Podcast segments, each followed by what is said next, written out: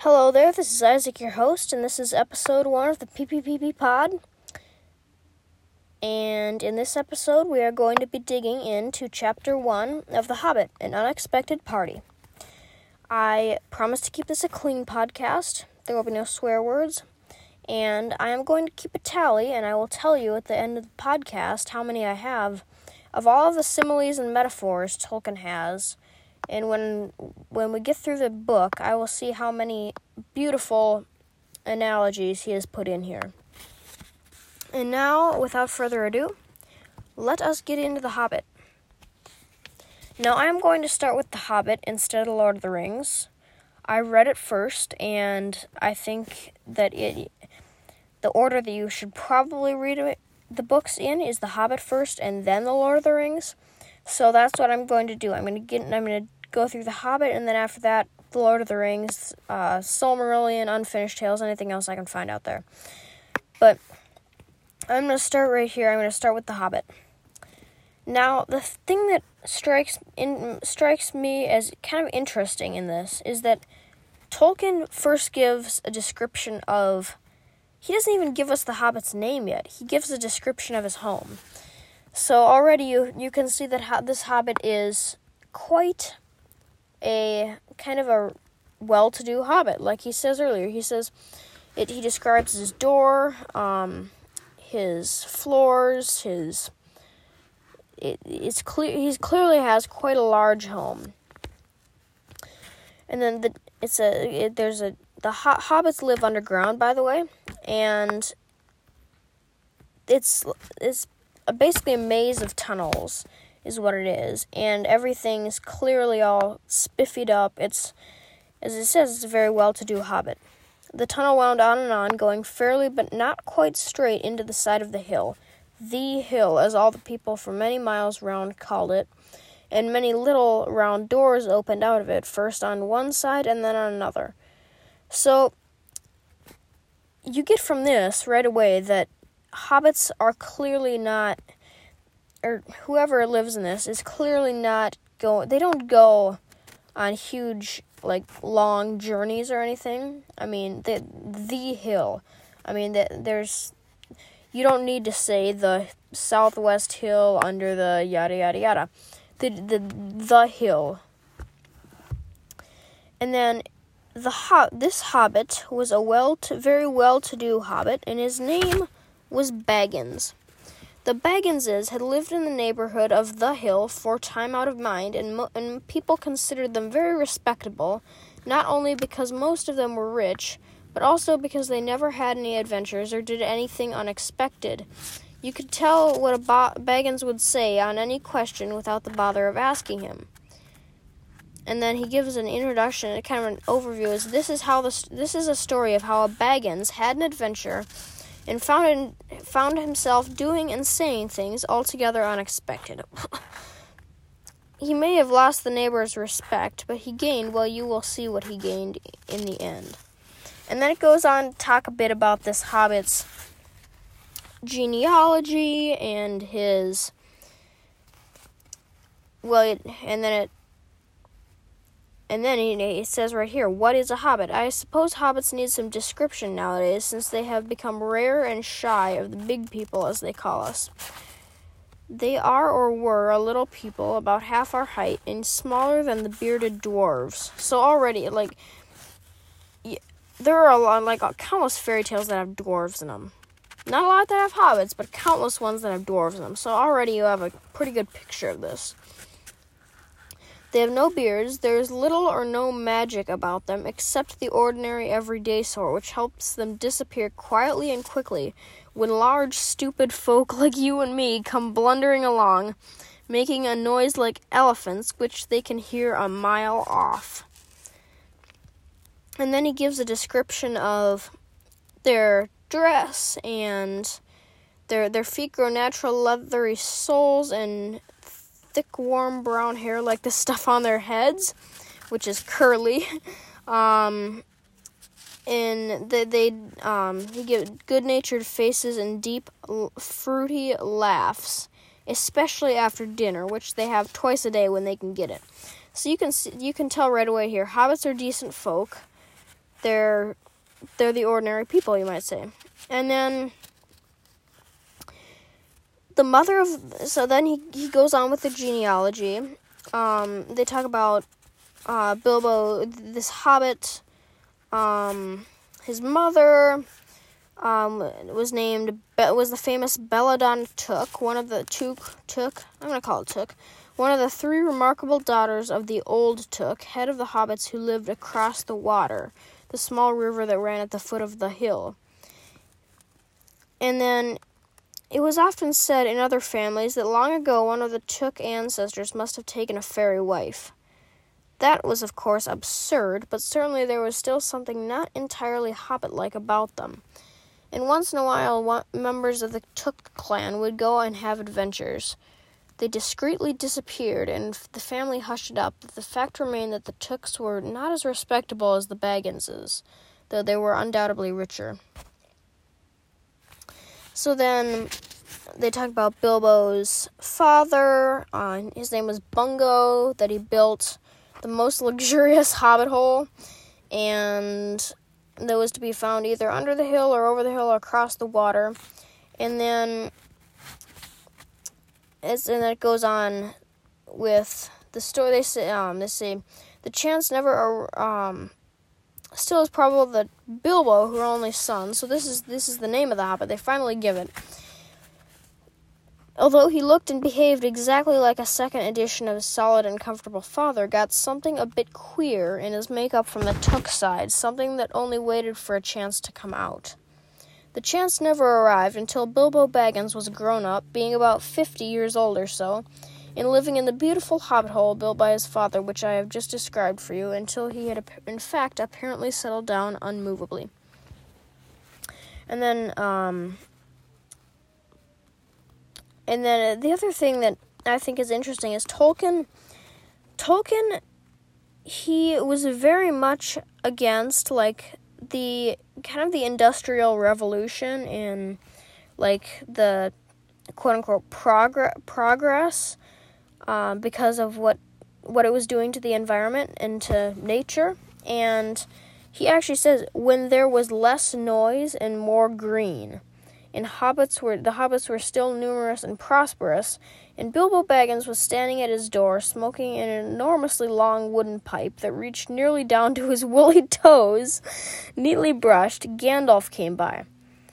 And then he kind of says, he, says, if, if you had only heard a quarter of what I have heard about him, you would have, heard, and I have only heard little of, very little of all there is to hear, you would have been prepared for any sort of remarkable tales. And then it talks a little bit about Gandalf, um, and that he hadn't been to the Shire for to the to the hill for a really long time, and that he he knew the old Took, um, and he'd been there for, he hadn't been there for a really long time, and it gives a bit of his description. An old man with a staff. He had a tall, pointed blue hat, a long gray cloak, a silver scarf over which his long white beard hung down below his waist, in immense black boots. And then it gives a bit of he, kind of he has a bit of a back and forth with Bilbo. Um and Bilbo asks him to do a little smoking with him, blow some smoke rings. And then Gandalf says, Very pretty, but I have no time to blow smoke rings. This morning I am looking for someone to share in an adventure that I am arranging, and it's very difficult to find anyone. And Bilbo says, I should think so in these parts. Um, yeah, he gives a bit of his uh, uh, opinion for adventures. Um, uh, he kind of pretended to ignore the, take no, no more notice of the old man. He had decided that he was not quite his sort and wanted him to go away, but the old man did not move. He stood leaning on his stick and gazing at the hobbit without saying anything till Bilbo got quite uncomfortable and even a little cross. Gandalf has a habit of doing that. Um, and, um, he's like, and then Bilbo is kind of like, get out of here, and just decide, he kind of slams the door in their face, in his face. and um, can, kind of um, get, they kind of decide. Or actually, he doesn't quite not yet, but they he, he's like a bit of alarmed that he, that it's Gandalf. Um, they uh, the, not the fellow who used to tell such wonderful tales at parties about dragons and goblins and giants and the rescue of princesses and the unexpected luck of widowed sons, not the man that used to make such particularly excellent fireworks. Um, so Gandalf, and they, all of these things prove that Gandalf's this wandering wizard. He clearly has a lot of power, and Bilbo, and then um, Bilbo's a bit alarmed and annoyed, and he finally decides that he's going to. He's like he's he's like goodbye, but he actually asks him very foolishly to come to tea tomorrow, just to kind of get to get rid of him, and he scuttled inside his round green door and shut it qu- as quickly as he dared, not to seem rude. Wizards are, after all, are wizards. And then Gandalf, in the meantime, was still standing. This is important. Was still standing outside the door and laughing long but quietly. After a while, he stepped up and, with the spike on his staff, scratched a queer sign on the hobbit's beautiful green front door. Then he strode away. And then the next, we go to the next day. The next day, he had almost forgotten about Gandalf. He did not remember things very well unless he put them down on his engagement tablet, like this: Gandalf you Wednesday. Um, and then he eventually hears a knock at the door. He rushes to the door and he's like, okay, well, he thinks it's Gandalf, but it turns out it's not. It's a dwarf.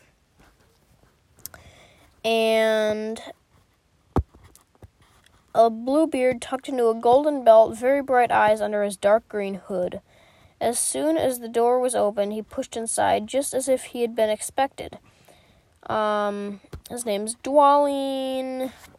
Um,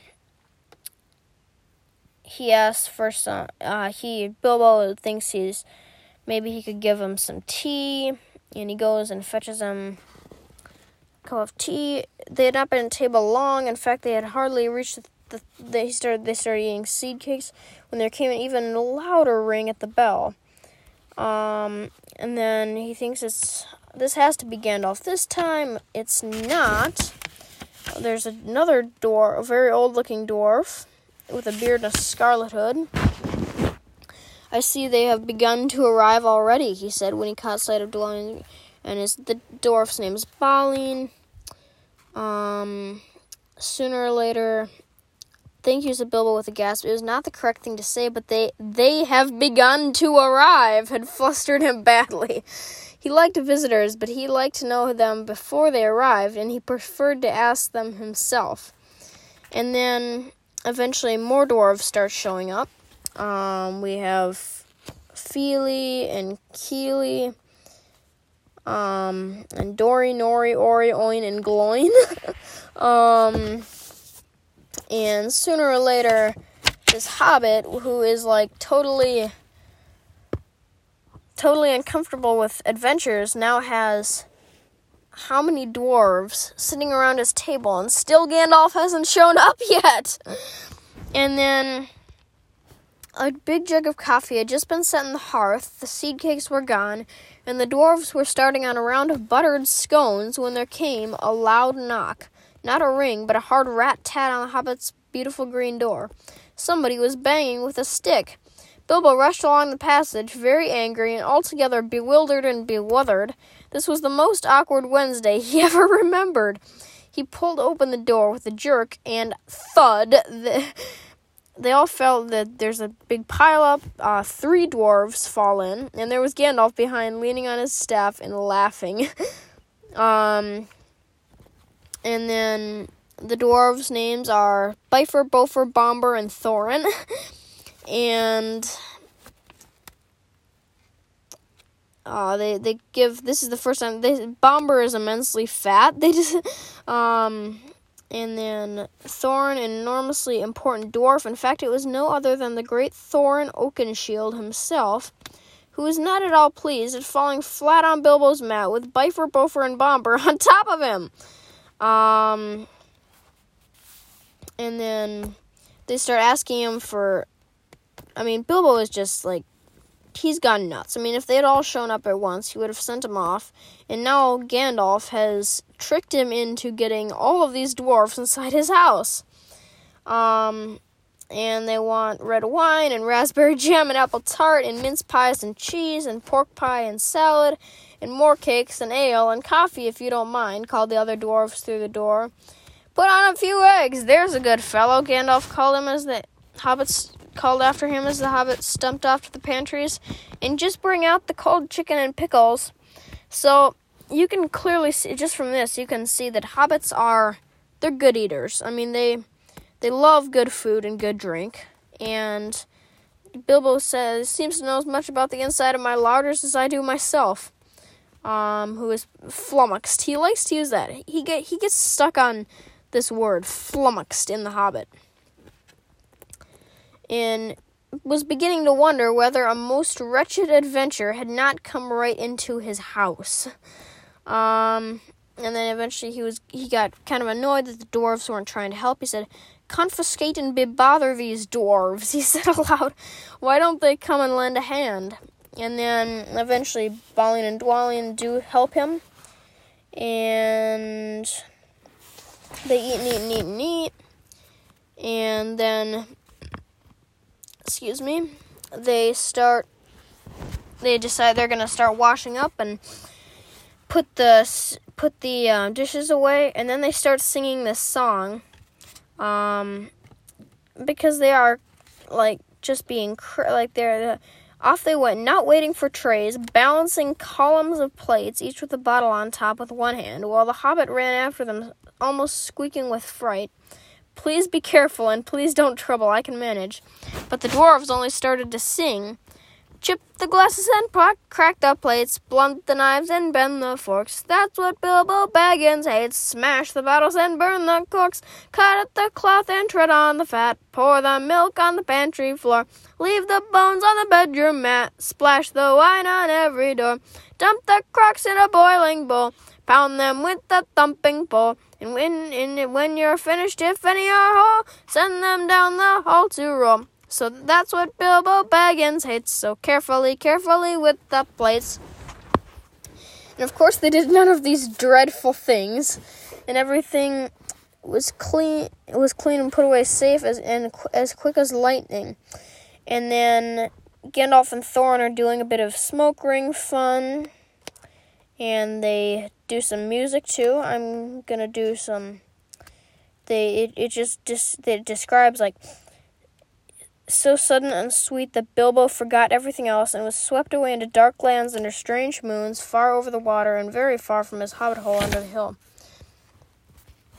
And then, and this was a fragment of their song, if it can be like their song without their music. Far over the misty mountains cold, to dungeons deep in caverns old, we must away ere break of day to seek the pale enchanted gold. The dwarfs of yore made mighty spells, while hammers fell like ringing bells. In places deep where dark things sleep, in hollow halls beneath the fells. For ancient king and elvish lord, there many a gleaming golden hoard. They shaped and wrought in light they caught to hide in gems on hilt of sword. On silver necklaces they strung, the flowering stars on crowns they hung. The dragon fire on twisted wire, they meshed the light of moon and sun. Far over the misty mountains cold, to dungeons deep in caverns old, we must away ere break of day to claim our long forgotten gold. And then there's a bit more. Um, as they sang, the hobbit felt the love of beautiful things made by hands and by cunning and by magic moving through him.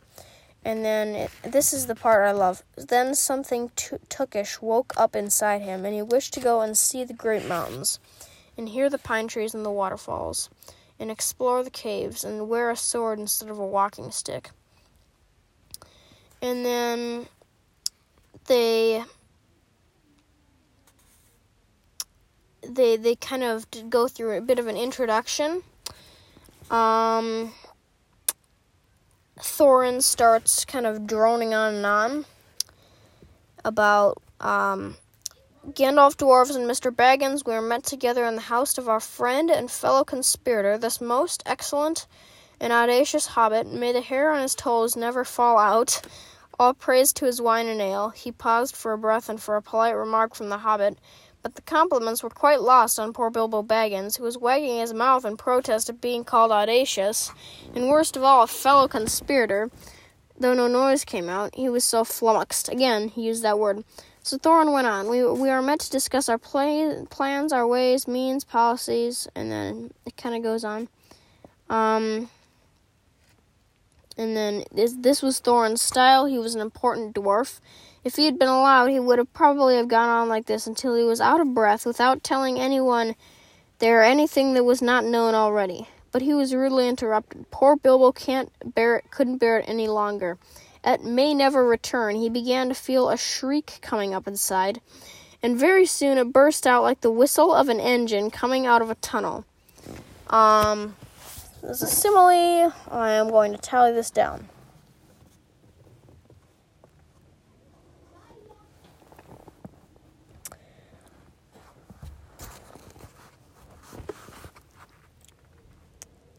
All the dwarves sprang up, knocking over the table. Gandalf struck a blue light on the end of his staff and of his magic staff. So yeah, Gandalf. So Gandalf's a wizard. We learned that his staff's magic right here. Um, the Hobbit kind of goes a little bit not crazy. He just he has a bit of a fright, and they kind of they put him out of the way in a different room. Um, they uh, they give a bit of background. I like this. They give a bit of background about uh, Bilbo's great grandfather, great grand uncle Bolroar, who was so huge for a hobbit that he could ride a horse. He charged the ranks of the goblins of Mount Gram in the Battle of the Green Fields and knocked their king Golfimbul's head clean off with a wooden club. It sailed a hundred yards through the air and went down a rabbit hole, and in this way the battle was won and the game of golf invented at the same moment. And then, so Bilbo's kind of waking up from his fright. Um, he gets a bit upset about what they're talking about him and he goes in and into the into their into the room where the dwarves and Gandalf are discussing. He said, "Bilbo, you are you are a fool." Many a time afterwards, the Baggins part regretted what he did now, and he said to himself, "Bilbo, you are a fool. You walked right in and put your foot in it." Pardon me, he said, if I have overheard words that you were saying. I don't pretend to understand what you are talking about or your reference to burglars, but I think I am right in believing uh, that I am no that you think I am no good. I will show you. I have no signs on my door. It was painted a week ago, and I am quite sure you have come to the wrong house. As soon as I saw your funny faces on the doorstep, I had my doubts, but treat it as the right one. Tell tell me what you want done, and I will try it. If I have to walk from here to the east of the east, and fight the wild wereworms in the last desert, and then talks about bull, Bolroar um, and then, of course, there's a Marks at Gandalf. Um, uh, Bill, he kind of prevents that. He kind of um, give. He almost, he almost, he kind of glares at the dwarves and Bilbo when they try to argue with them. And he's like, That's right, let's have no more arguments. I have chosen Mr. Baggins, and that ought to be enough for all of you. If I say he is a burglar, a burglar he is, or will be when the time comes. There is a lot more in him than you guess, and a deal more than he has any idea of himself. You may, possibly, all live to thank me yet. Now, Bilbo, my boy, fetch the lamp, and let's have a little light on this. And then they go through. On the they they um, give a bit of background on the um, a map that um, they Gandalf brings out. He brings out a map. They get a, they talk a bit about that. Um, they they they there's a they realize there's there's a trap door or a um yeah there's a secret door in the mountain and Um,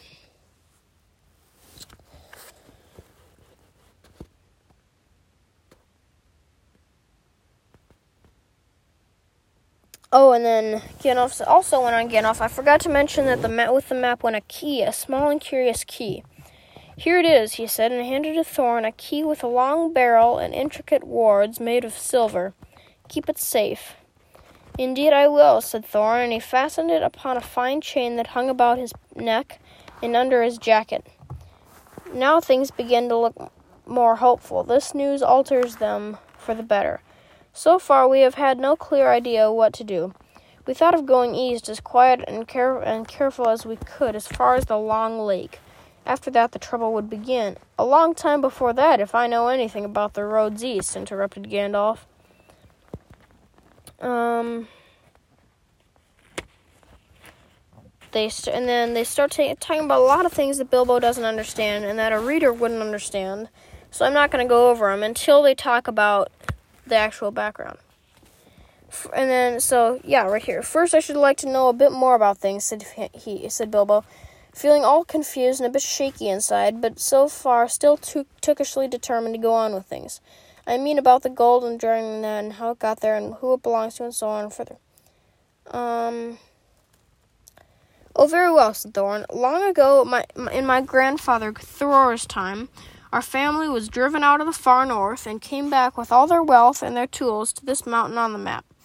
It had been discovered by my far ancestor Thrain the Old, but now they mined and they tunneled and they made huger halls and grand, greater workshops. In addition, I believe they found a great deal of gold, good deal of gold and a great many jewels too. Anyway, they grew immensely rich and famous, and my and my grandfather was king under the mountain again, and treated with great reverence by the mortal men who lived to the south and were gradually spreading up the running river as far as the valley o- overshadowed by the mountain. They built the merry town of Dale there in those days. Kings used to send for our smiths and reward even the least skilful most richly. Fathers would beg us to take their sons as apprentices and pay us handsomely especially in food supplies, which we bother never bothered to grow or find for ourselves. Altogether, though those were very were good days for us, and the poorest of us had money to spend and to lend, and leisure to make beautiful things just for the fun of it, not to speak of the most marvelous and magical toys, the like of which is not to be found in the world nowadays.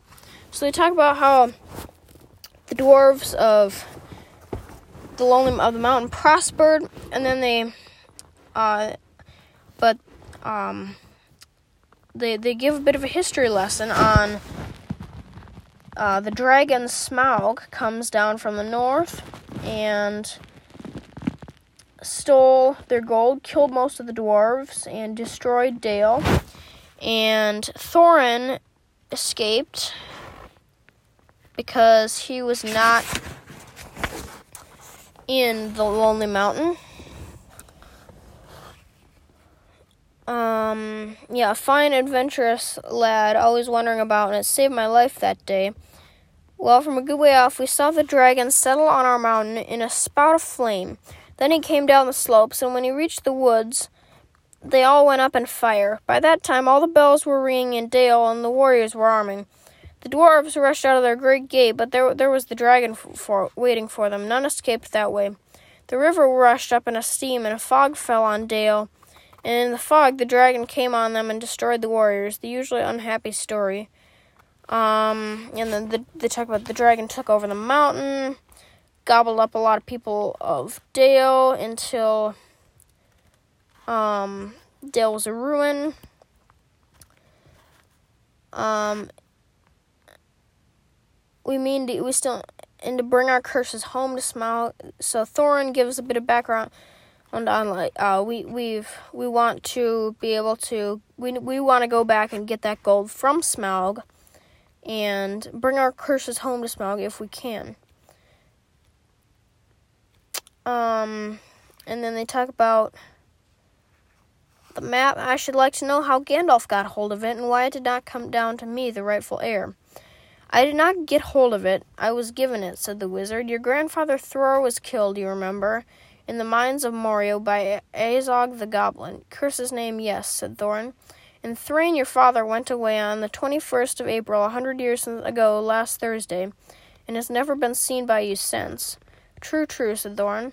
Well, your father gave me this to give to you, and if I have chosen my own time and way for handing it over, you can hardly blame me, considering the trouble I had to find you. Your father could not remember his own name when he gave me the paper, and you never told me yours, so on the whole I think I ought to be praised and thanked. Here it is, said he, handing the map to Thorin.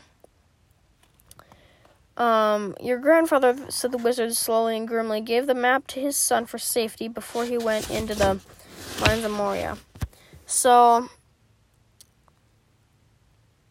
um, a lot, lots of event, um, Thorin's uh, father or grandfather or father. Father was try, went out to try. He called try his luck with the map and the mountain, and to try to go get the treasure back. And then how he got, uh, he had lots of adventures of a most unpleasant sort he had, but he never got near the mountain. How he got there, I don't know, but I found him a prisoner in the dungeons of the Necromancer. And then, whatever were you doing there? asked Thorin with a shudder, and all the dwarves shivered.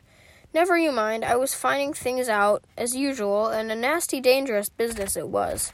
Even I, Gandalf, only just escaped. So right here we get that Necromancer is is a sorcerer greater than Gandalf. Um,